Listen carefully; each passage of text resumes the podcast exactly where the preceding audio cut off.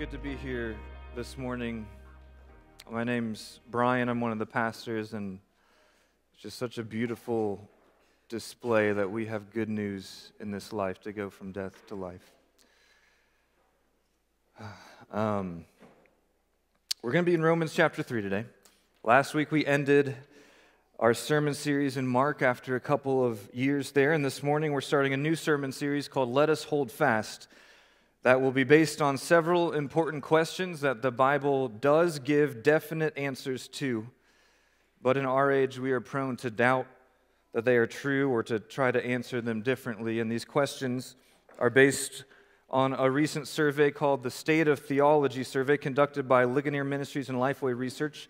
They've been doing it every two years for the last decade, and its stated purpose is to take the theological temperature of the United States to help Christians better understand today's culture and to equip the church with better insights for discipleship. So the survey shows results for both Americans generally and those identifying as evangelical Christians in America, and some of the results were, were pretty concerning. So it, it seems wise to show what the Bible has to say on these topics, since there's clearly an abundance of pressure um, in the world today to move away from these truths. We will still be preaching the Bible. We're not preaching a survey.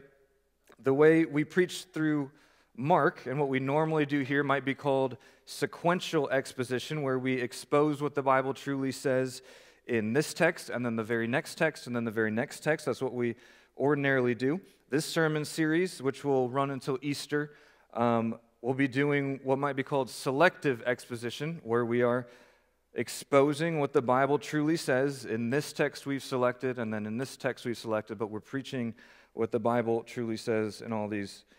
Um, we were planning on starting the sermon series last week, actually, with Pastor Garrison preaching on, should we read the Bible literally? Um, and then this sermon today would be on, are you, are we sinful by nature as humans? Um, but we had the snow day a couple weeks ago, and with Pastor Garrison's travel um, schedule, we decided uh, to just receive God's providence and, and start the sermon series right here with Are We Sinful by Nature? And you can see how, in many ways, both of these topics are what lead to a sermon series called Let Us Hold Fast, what, what require this to be necessary. See, on the one hand, we need to know that the Bible is true and that it can be trusted, which we'll be preaching on next week. On the other hand, by nature, we are prone to suppress the truth and disregard what God says.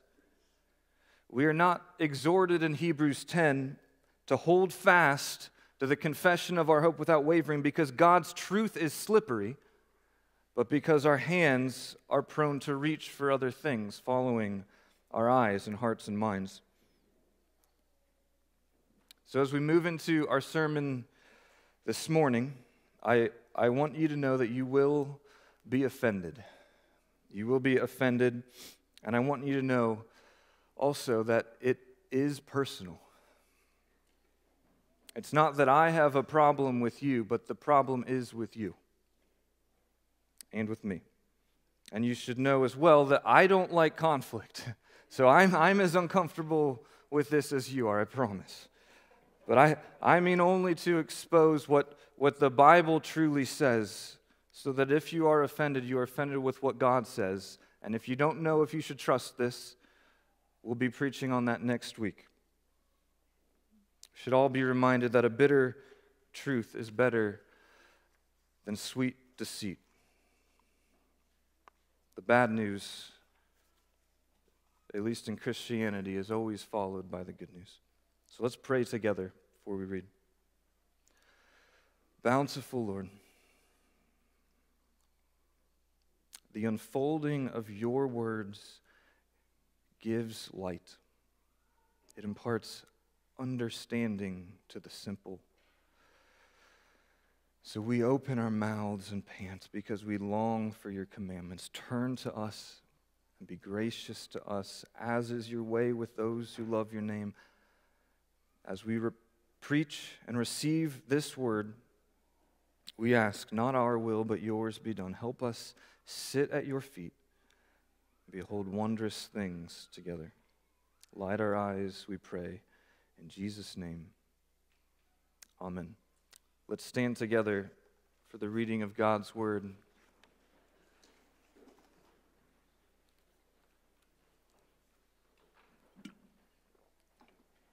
Romans chapter three, starting in verse nine. Paul writes, "What then? Are we Jews any better off? No, not at all. For we have already charged that all, both Jews and Greeks, are under sin, as it is written, none is righteous, no, not one. No one understands, no one seeks for God. All have turned aside, together they have become worthless.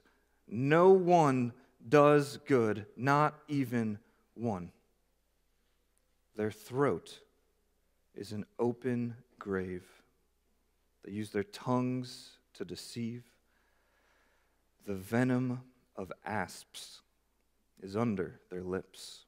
Their mouth is full of curses and bitterness. Their feet are swift to shed blood, and their paths are ruin and misery, and the way of peace they have not known. There is no fear of God before their eyes. Now we know that whatever the law says, it speaks to those who are under the law, so that every mouth may be stopped, and the whole world may be held accountable to God. For by works of the law, no human being will be justified in his sight, since through the law comes knowledge of sin." This is the word of the Lord. Thanks be to God. Please be seated.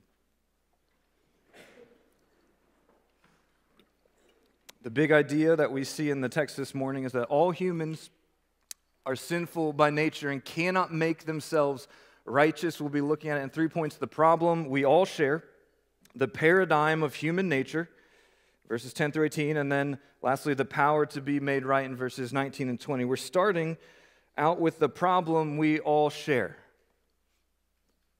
All of us that we all share? No, there are, are two types of people in the world, we like to say. There are those who voted for this candidate and those who voted for that candidate. That makes a little more sense. There are two types of people in the world. Those who are trying to make the world a better place and those who like to just watch the world burn. There are two types of people in the world, those who make your life easier, those who make your life harder. There are are those who have all the opportunities and advantages in life and those who just don't have a chance. There are those who are strong and in power, and there's, there are those who are oppressed. There are those who are snobby religious folks, and there are those who are down to earth. There are those who show up on time or early, and there are those who are irresponsible, lazy, and disrespectful of others' times. I'm on the wrong side of that one, okay? But don't worry, I'll just flip it around. There are those who are overly rigid, self-righteous timekeepers, and then there are those who let life and God's world unfold naturally and take time to smell the roses and are aware of things around them. Now I feel a little better, right? I'm joking, of, of course. I don't mean those things. There's some truth in all of those things, but they're exaggerations. None of them actually explain what's wrong in the world. But we joke about these things because that's kind of how we think sometimes, right? The world is divided into two groups, and I'm on the side that's right, obviously. And that is human nature. We see it in the text this morning. Paul doesn't just say that all are under sin. He says that both Jews and Greeks, or Gentiles, are under sin. And Gentiles are just people who are not Jews. So it's like saying all people, those who show up on time or early, and those who are late are sinners. It's redundant. It's all people. And it's only really necessary to be redundant like that if someone held an exaggerated belief that one group is better off. And that's what was happening in the church in Rome. Jewish Christians and Gentile Christians were trying to draw a line between them that implicated the others of sin, but but exempted, excused themselves from God's judgment. And Paul says, no, all are under sin. There is no line dividing those who didn't really know any better and those who did know better and still sinned. There is no line dividing those who were nearer the things of God and godly homes with godly words, with godly practices, and those who were far off. There's no line there. There's no line dividing those who have tried and done mostly good things and those who didn't try very hard or did mostly bad things with their life. There's some truth in those things, but there is no line exempting those on one side. And while we might draw some lines differently today, we all know that there is something wrong with our world, and we are desperate to try to explain it in such a way that I'm on the good side of the line and not the bad one. We don't need to see the numbers. We know that our world is full of murders and thefts, abuses and deceit. I know it in my righteous anger, my desire for justice, for the things that other people are doing that I see on the news and in my very life, and I know it internally in the guilt and shame that I feel over things I've done with my life. It is human nature to know there is something terribly wrong in the world and to seek to explain it so that I am on the right side of the line without blame.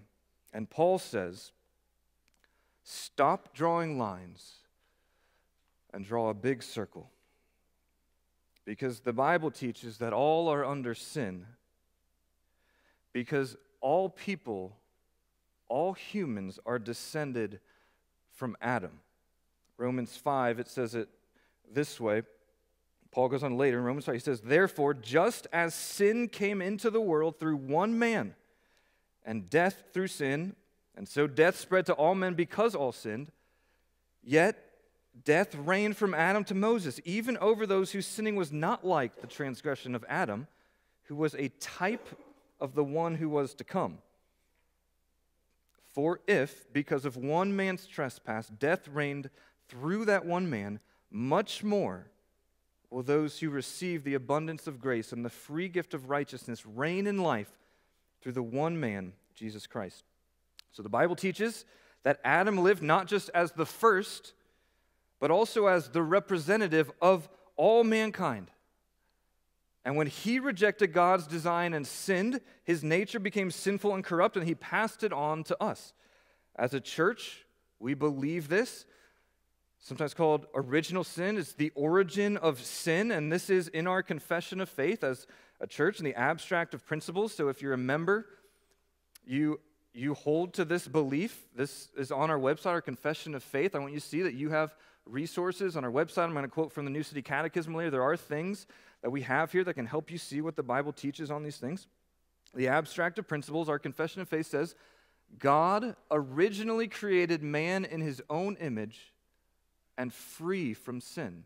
But through the temptation of Satan, he transgressed the command of God and fell from his original holiness and righteousness, whereby his posterity, that's all those descended from him, inherit a nature corrupt and wholly opposed to God and his law, who are under condemnation, and as soon as they are capable of moral action,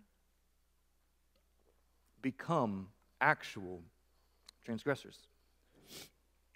So when Paul says in Romans three nine that all are under sin, he's saying that every human ever is born a descendant of Adam, and thus every human ever is under the directing power of sin.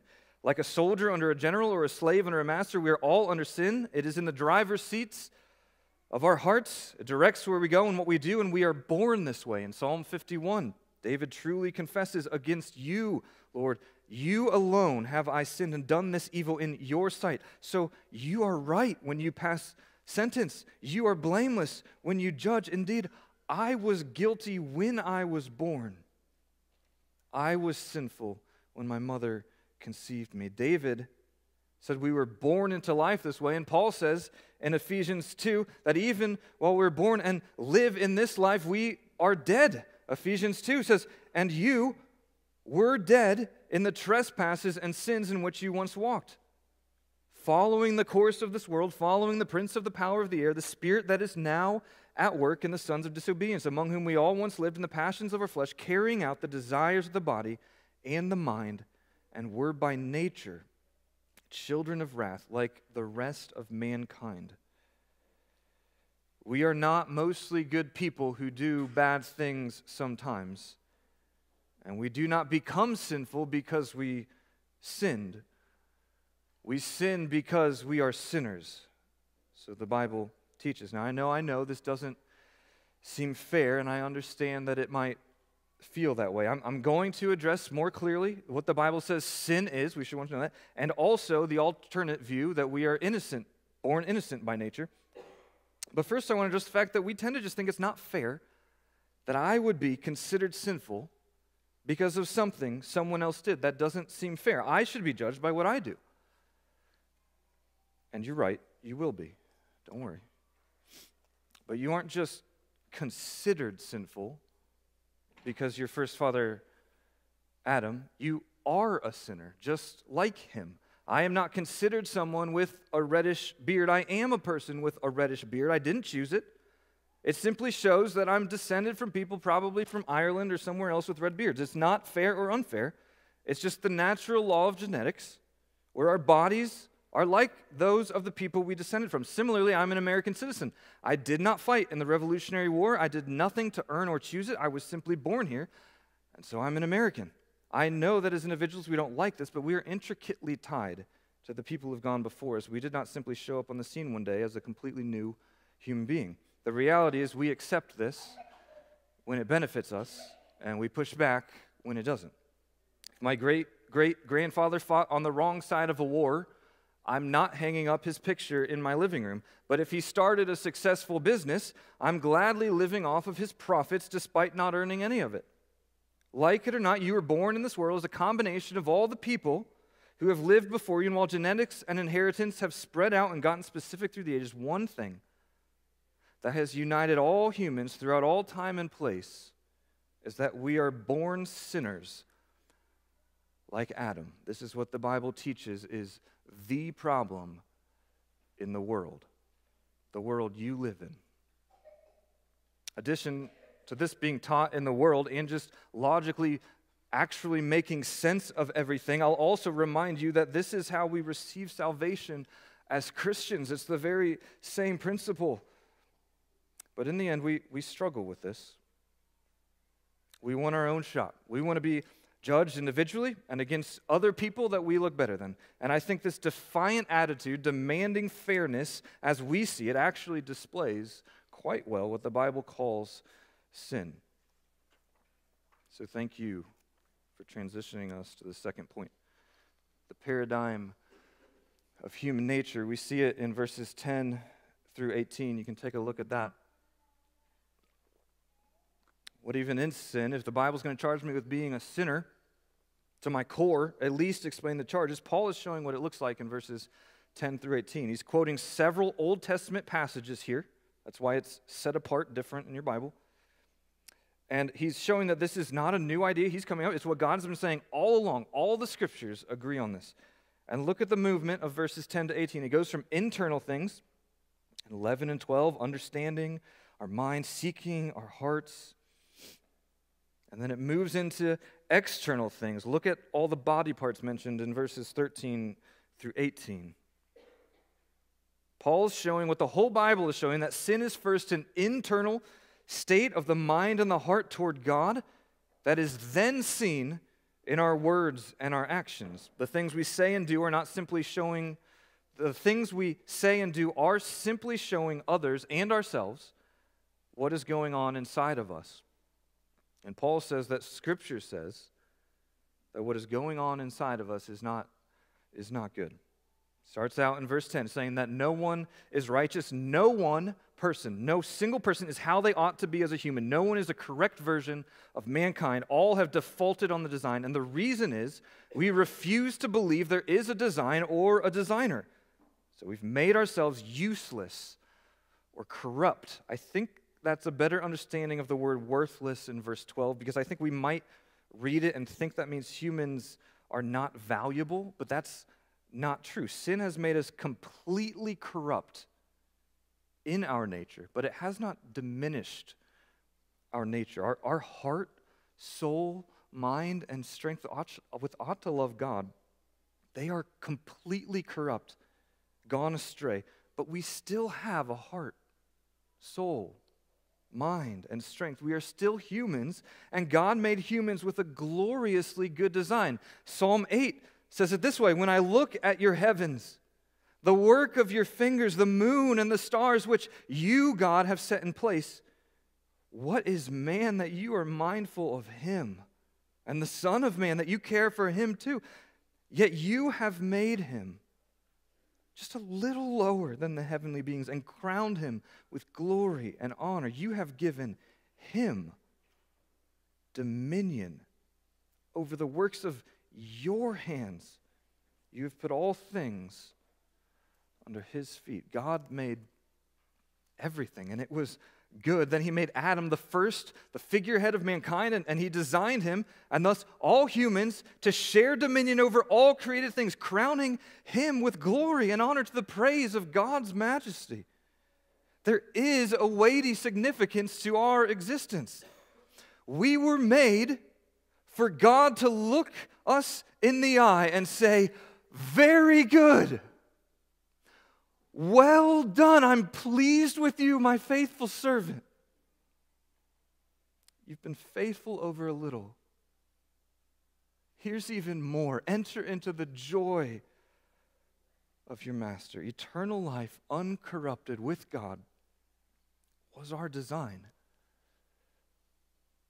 But the serpent in the garden attacked Adam and Eve's understanding. God said if they ate of the one forbidden tree, they would die, but the serpent imagined a different reality, wherein they thought that if they ate it, they would be like God. Satan attached an alternate, eternal idea to a created thing, and he crafted an image. The fruit became a tangible window into God-likeness. And they gave in. They thought this seemed good and true. It seemed right. And so they sought glory and honor and immortality in a created thing rather than the Creator. In mercy, God did not kill them, but gave them over to this corrupt way of thinking and living in this world. And we have all inherited this same nature, this same darkened understanding. See, the problem, not the created things of this world, nor the Creator. The problem is our corrupted hearts and mind, which exchange and invert the created order. The problem is us, you and me, at the core. In our tech-heavy world, we have a term for this: user error. Maybe you've experienced it. You set up some new device, but it won't work quite right. You start hitting it, and growling at it, and cursing it. You blame the cheap parts. You blame the lazy engineers. But a friend, rather cautiously, they, they point out the real problem to you. The problem is you arrogantly threw away the directions. You arrogantly threw out the instructions and tried to use it on your own terms. The problem is you. You were made to be the image of God in this world, knowing Him and showing what He is like to the world in the way that you live. No wonder you feel like a failure. It's no wonder you feel like you've done something wrong. It's no wonder you're scared to let anyone really get to know you or see inside of you. Romans one tells us we've rejected God's design and exchanged it for one where we craft images of God-likeness in creation rather than being it ourselves. We see this throughout Scripture. It could be called idolatry. The New City Catechism, question seventeen, says it this way: idolatry is trusting in created things rather than the Creator for our hope and happiness, significance, and security. My life, our lives, are full of good created things and spheres. Even if they're not going the way you want, they're full of good created things and spheres. They're not the problem. Jobs and families, home and hobbies and gatherings and groups and food and friends. I was made to live in and with these good things as an image of God, knowing Him and showing Him in the way I love and serve in these spheres and use these things. But how often instead, the corrupted and inverted understanding, do I show up to my job, marriage, and city, et cetera, desperately demanding them to give me the things I can only have by knowing God, things like hope and happiness and significance and security. And this darkened understanding, it turns into lusts of the flesh. I just need it. I'm not even thinking. I just need it. I need that role with more responsibility and power and control. I just, just give it to me. I need peace and quiet, comfort and pleasure. Just give it to me. I need you to say, I'm the best. You can't live without me. I'm indispensable. I'm all you need. Just give it to me. What's your problem? We've all turned aside. We've arrogantly thrown out God's instructions and sought to live in the world as we see best, and in so doing, we're arrogantly rejecting God himself. Psalms fourteen and fifty-three are, are what the first parts of these verses here in ten through eighteen are, are quoting from, what Paul's quoting from. And the first verse in both of those Psalms says, "The fool says in his heart, there is no God." By nature, we are all that arrogant fool, living as if there is no God. And then, this internal reality, cutting ourselves off from the design and the designer, it starts seeping out into our words and actions. Look at verses thirteen through seventeen. It's just like Jesus said in Mark seven. Mark seven, Jesus called the people to him again and said to them, "Hear me, all of you, and understand there is nothing outside a person that by going into him can defile him, but the things that come out of a person are what defile him."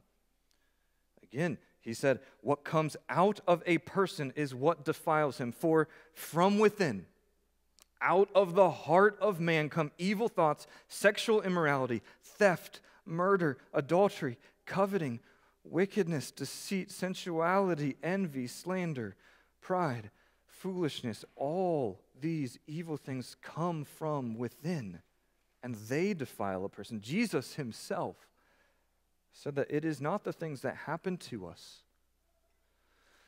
or go into us that make bad words and actions come out.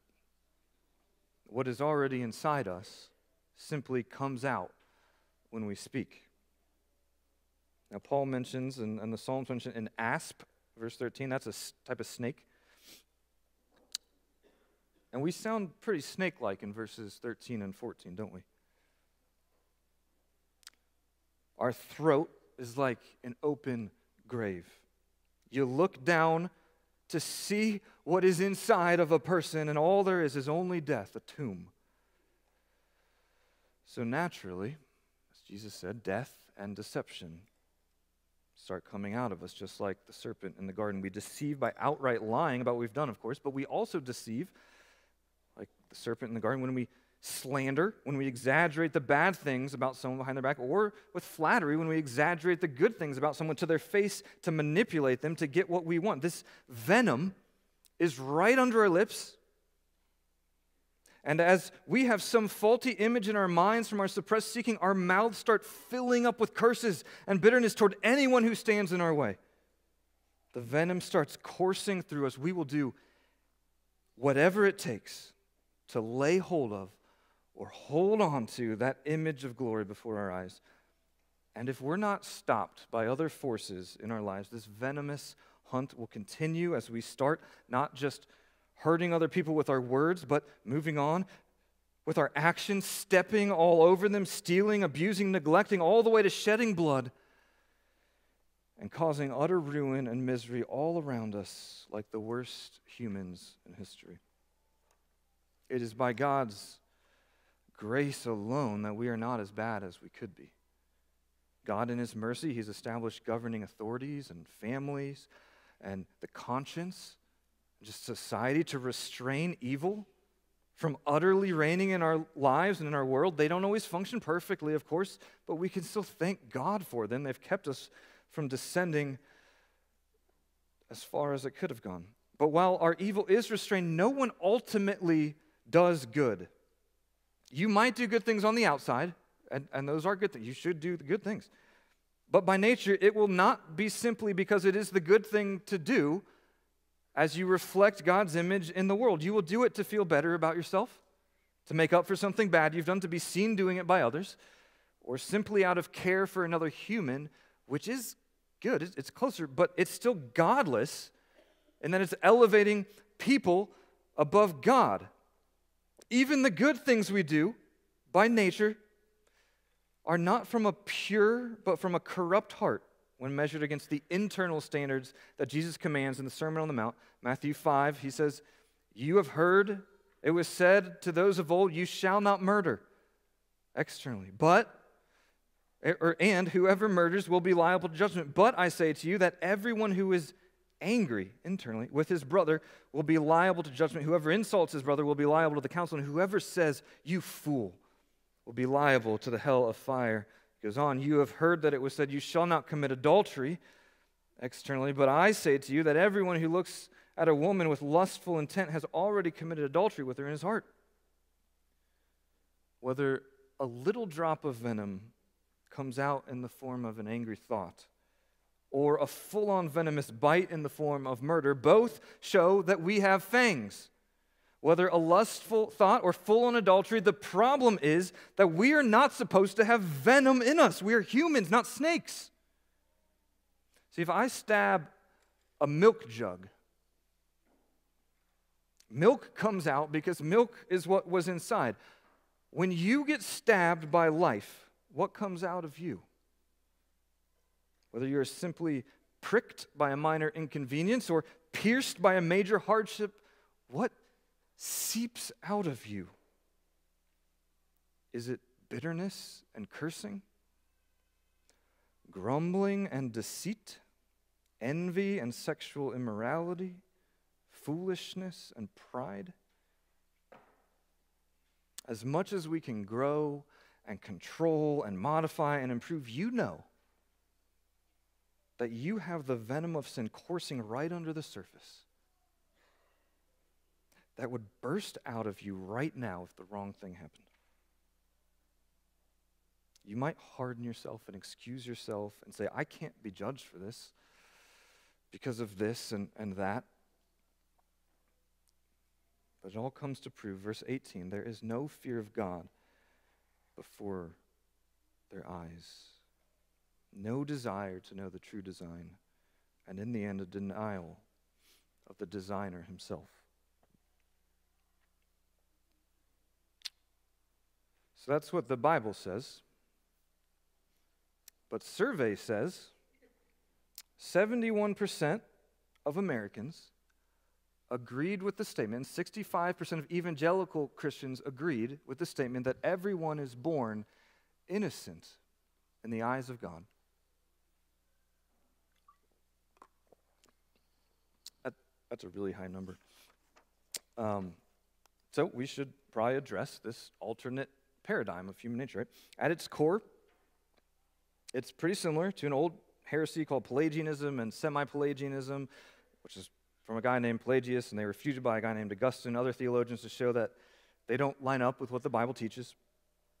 But in different forms, they kind of remain today in our humanistic world of, of individuals, and it's evidenced in the survey. And so this, this innocent by nature worldview essentially says that we are good by nature, or we are just kind of weakened by nature, and that we then fall individually into sin in our lives as we give in to temptation or follow bad examples or choose to be bad or just forced into bad decisions and reactions by forces outside of me. And I, I think that many people might have somewhat good intentions for, for wanting to believe people are good, innocent by nature. It's good to give people the benefit of the doubt. And human life is incredibly valuable, as we've talked about. We can see good things in the design. I also think that throughout human history, humans and Christians have at times been pretty heavy-handed in blaming things on personal sin. There have been times when Christians have blamed all sickness and all suffering and all being sinned against on that person's personal sin, and that's not good or helpful or true. Maybe some of you have been hurt by these accusations. I'm, I'm sorry. The Bible does not teach that when a person is sick or suffering or sinned against, that we can assume it is a direct result of their personal sin. It does not teach that. The fallen nature of the world, the sinful nature of other people, contribute and lead to these things. It's not right that you are sick or suffering or sinned against. You can trust God in those circumstances. He's prepared us well in His Word for all of those scenarios. And as Christians, we should want to bear with one another and be patient with one another as we endure hardships, not assuming that everything is a sin issue in someone's life. And yet, while that is an extreme and wrong view, we ought to want to know the truth, not to just undo the wrong idea at any cost and overcorrect into the other ditch and say that people are innocent by nature, which is not what the Bible teaches. So you, you, you can be sick and suffering and sinned against and also be sinful by nature. These things are not mutually exclusive. It's a false dichotomy. Imagine you go to the hospital because someone has stabbed you in the back. While being treated, they do a scan. They discover that you have an extremely rare, life-threatening genetic heart condition where your heart is the size of a snake's heart. We'll just keep that thing going, right? It's a very small heart. And it's actually a medical miracle that you've lived this long, and only an invasive heart transplant surgery gives you any hope of continuing to live. You might say, "I'm sorry, doctor. I came in here because I was stabbed. That's clearly what's wrong. I'll just do my physical therapy, treat the wound, and it'll cure it. And also, I've been feeling down for a while. I think I'm just sick. I think you're mistaken." The doctor would say, "Yes, you were stabbed. That's true. You need to treat the wound. Don't let it get infected. That is your responsibility. Do your physical therapy. And you do have a cold. Here's some medicine." Those things are true. But it is also true that you have a far greater and deeper problem that existed before this. We must operate. The effects of sin in the world and the sin of others did not cause you to be a sinner. That is only a philosophical theory that the world is desperately trying to prove in our age, but it has no foundation in Scripture, and it doesn't even hold up in reality other than we all just wish it were true so we could be off the hook. As Christians, we ought to be discerning here. We ought to weigh the findings of the world against the foundation of Scripture, not the other way around. That doesn't mean we reject science, but that we should acknowledge that oftentimes the actual observable facts of science are packaged together with philosophical views of humanity when we read about them. The world likes to take something that is true. It's not my fault that I was sinned against. And, and to stretch it to explain everything that is wrong in the world because it cannot be that we're sinful by nature. Instead of asking what is wrong with the world and finding the answer to be me, as G K Chesterton put it, we are obsessed with asking what is wrong with me and assuming that the answer is the world. And this, this paradigm of viewing what is wrong with me by looking at the world, it can explain some things. It can keep you going for a while. You can find some help in it. You can look at your parents and personality, your difficult circumstances and sufferings, and it can explain maybe why I am prone to sin in certain ways, but not other ways. It might help explain why I reach for this idol, but you reach for that idol. But while it might help explain the direction of my sin, it cannot explain its presence in my heart to begin with. Furthermore, if we hold this philosophy up to the light, we see that it cannot hold up for all humanity. If I get to sit in this chair and say that all my sinful actions are because of the bad things people did to me or the bad circumstances in my life, then those people, the bad things to me, also get to get, sit in this chair and say the very same thing. The problem is you know that the things those people did to you were wrong, not just reactions. And eventually, someone is going to sit in this chair and say that I did the bad things that made them, that caused them to sin. And the very reason I sat in this chair in the first place was to find a way to explain why, why I feel guilty and ashamed not to have it heaped back on me. It can only work for one person at a time. Only one individual can hold this to be true because it implicates all other people in the world. But you are not the only human in the world. Look around the room. We cannot all be the sun in the solar system. That is chaos. We cannot build a worldview from an individual's point of view. We must see it from the Creator's point of view.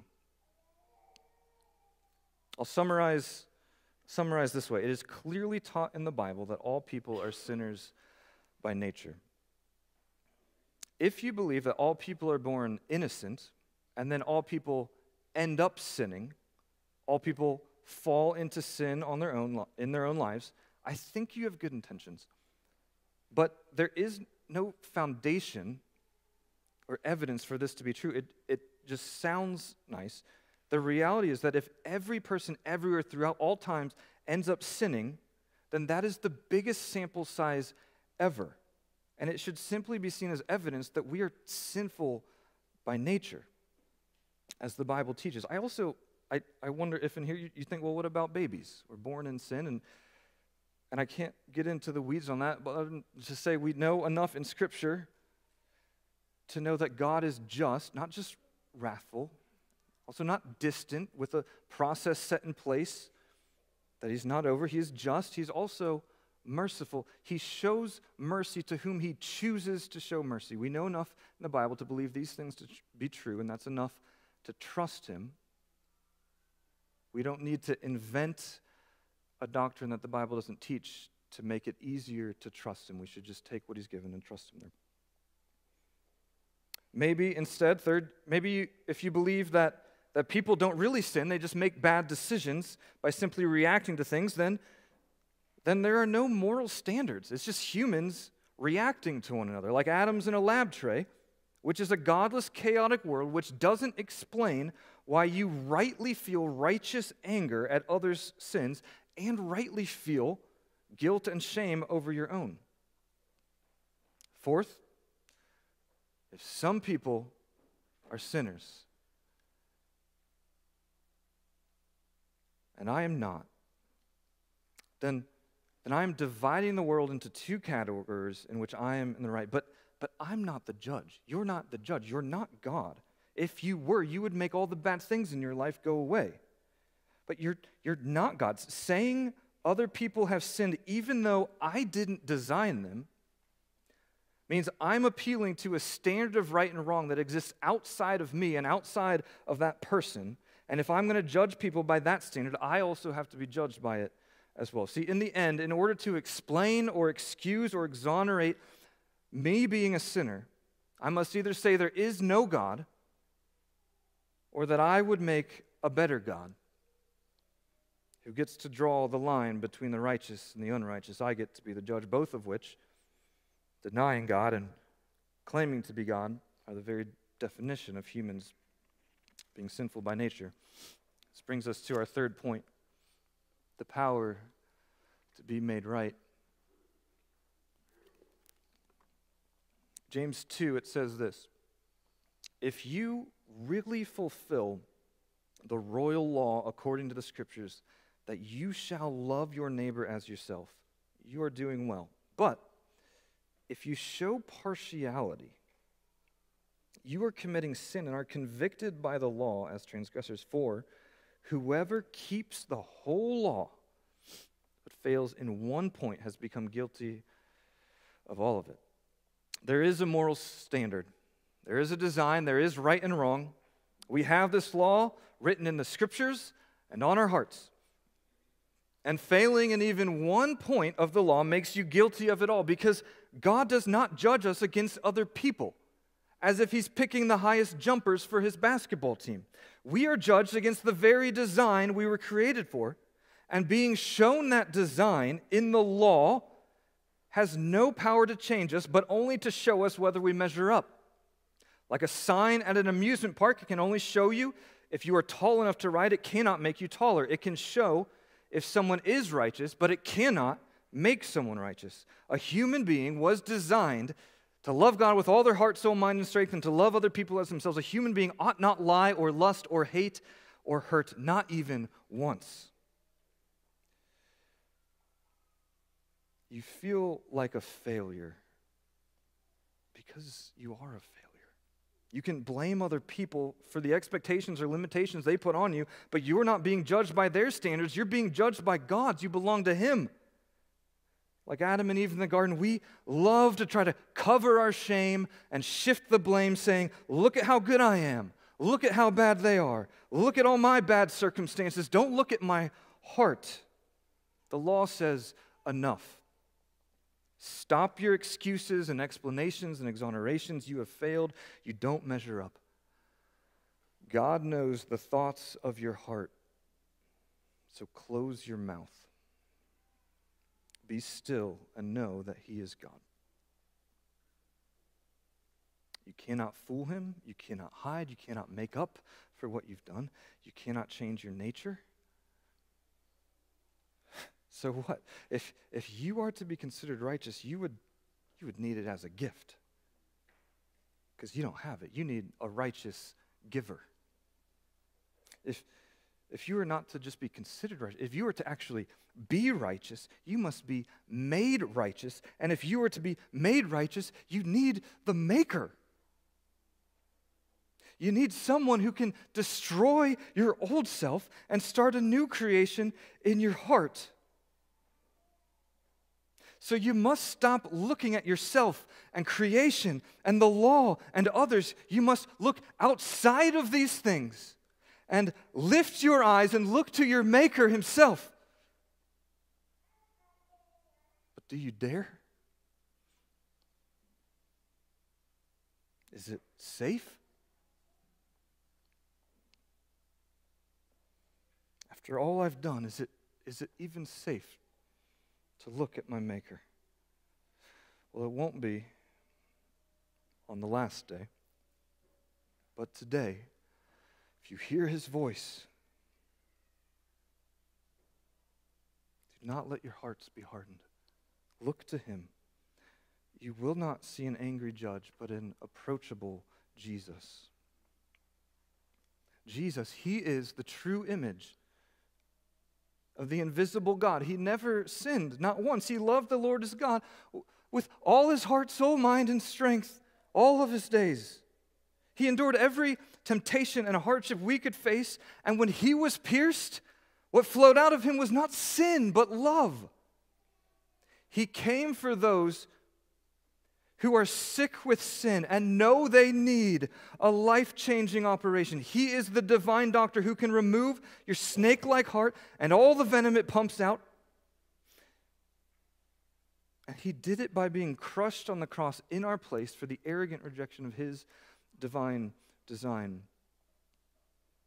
And He rose from the dead as the first fruits and the figurehead of a new creation, whom we might be united with by faith, as Katie demonstrated in being baptized this morning. Romans six tells us, do you not know, do you not know that all of us, all of us who've been baptized into Christ Jesus were baptized into His death? We were buried, therefore, with Him by baptism into death, in order that just as Christ was raised from the dead by the glory of the Father, we too might walk in newness of life. Jesus is the new and the last Adam, the representative that we can be united with and descended from by faith. First Corinthians fifteen says this, thus it is written, the first man Adam became a living being, the last Adam became a life-giving spirit. But it is not the spiritual that is first, but the natural, and then the spiritual. The first man was from the earth, a man of dust. The second man is from heaven. As was the man of dust, so also are those who are of the dust. And as is the man of heaven, so also are those who are of heaven. Just as we have borne the image of the man of dust, we shall also bear the image of the man of heaven. So the Bible does actually teach that there are two types of people. There are those who are still dead, enslaved to sin, rejecting God like the first man, Adam. And there are those who have heard God's voice and have looked to Jesus and been gifted his righteousness, who are born again with his nature and are being remade in the true image of God day by day, one degree of glory to the next, right on into eternal life with him. The truth that we are sinful by nature is not something we need to run away to. Despite all the cultural pressure, we must hold fast, because when we try to explain away our personal sin and guilt, we also explain away our need for Jesus, the very life source of the universe. We cannot comfort ourselves into the kingdom of heaven.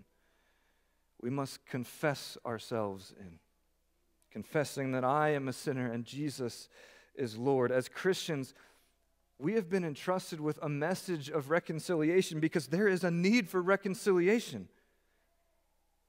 It is offensive, but it is not exclusive.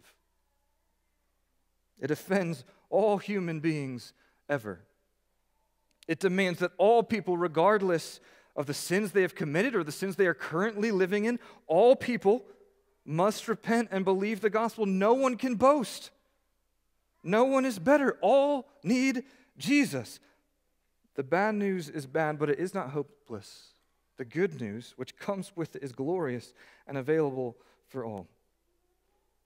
The sinful nature of humans is the black backdrop that makes God's glorious grace in the gospel of Jesus Christ shine as the brightest, most beautiful gem in all creation. So let's steward that well as Christians. Two ways this impacts how we relate to one another as we close. First, our relationships with one another in the church. Well, they ought to be full of humility and openness and unity, right? Knowing that I was nothing but sinful by nature means there is nothing better in me than in you when God decided to save us. We ought to be incredibly humble and patient with one another as we seek to live in our new creation lives. And we can stop hiding from one another. I need to hear this as much as you. We, we already know you're sinful by nature. We won't be surprised at the ways you've gone astray either. The only thing greater than the human capacity to invent new ways to sin is God's capacity to create new life. We ought to know as well that this is the main thing we share in common. Our desperate need for Jesus might be the only thing in life you have in common with another person in this room. But as members of this church, that is what makes them your eternal brothers and sisters. So enjoy the reality that God has given us. Secondly, our relationships with our neighbors who are not Christians, family members, friends, coworkers, they, it ought to be full of gentleness and kindness, understanding their nature, but it also ought to be full of proclamation. Not law, but do better. Gospel proclamation of Jesus. It ought to be full of prayer, because God alone can change. It ought to be full of patience and perseverance. Your neighbor is sinful by nature. They cannot save themselves. You cannot save them. The gospel of Jesus alone is the power of God to save sinners, where the righteousness of God is revealed apart from our works. So persevere in proclaiming and praying for your neighbors. Parents, this is true for your kids as well, if they're not Christians. Let gospel proclamation and prayer set the pace in your home for your discipline and lecturing, not the other way around. We can deal gently and kindly with non-Christians because we know they are not the enemy, but they also need to hear the full truth of God's gospel, or they will sleepwalk in sin right into the day of judgment. We have been entrusted with God's message of reconciliation. So let's ask the Spirit to help us steward it well in the world today. Let's pray together. Heavenly Father, we thank you for the beautiful gem of the good news of Jesus. Pray that you would help us to receive it, that you would melt the hardness of our hearts to enjoy it. Pray if those are, if there are those here today that, that are still in Adam only, that you would save them, that you would open their eyes and their understanding. Invite them to call out to you in faith, and I pray you would save them and give them a new heart today. I pray if there's those that are, that are in the church but not in Christ, somehow hiding or, or faking, I pray you'd open eyes and ears and change. Change hearts. Pray for those of us in Christ that we might know that we are not simply sinners anymore. That sinful nature lives on. It's, it's, it's destroyed. It's defeated, but it's not gone yet. We get to participate in putting it to death. Help us, empower us to crucify the flesh all the days of our lives, even while embracing the fact that we are now your beloved in Christ. Righteous as him. You see us righteous as him. You love us as him. And you are doing a new work in us. Help us to fan that into flame in one another and in our lives. We ask for your help and blessing. In Jesus' name, amen.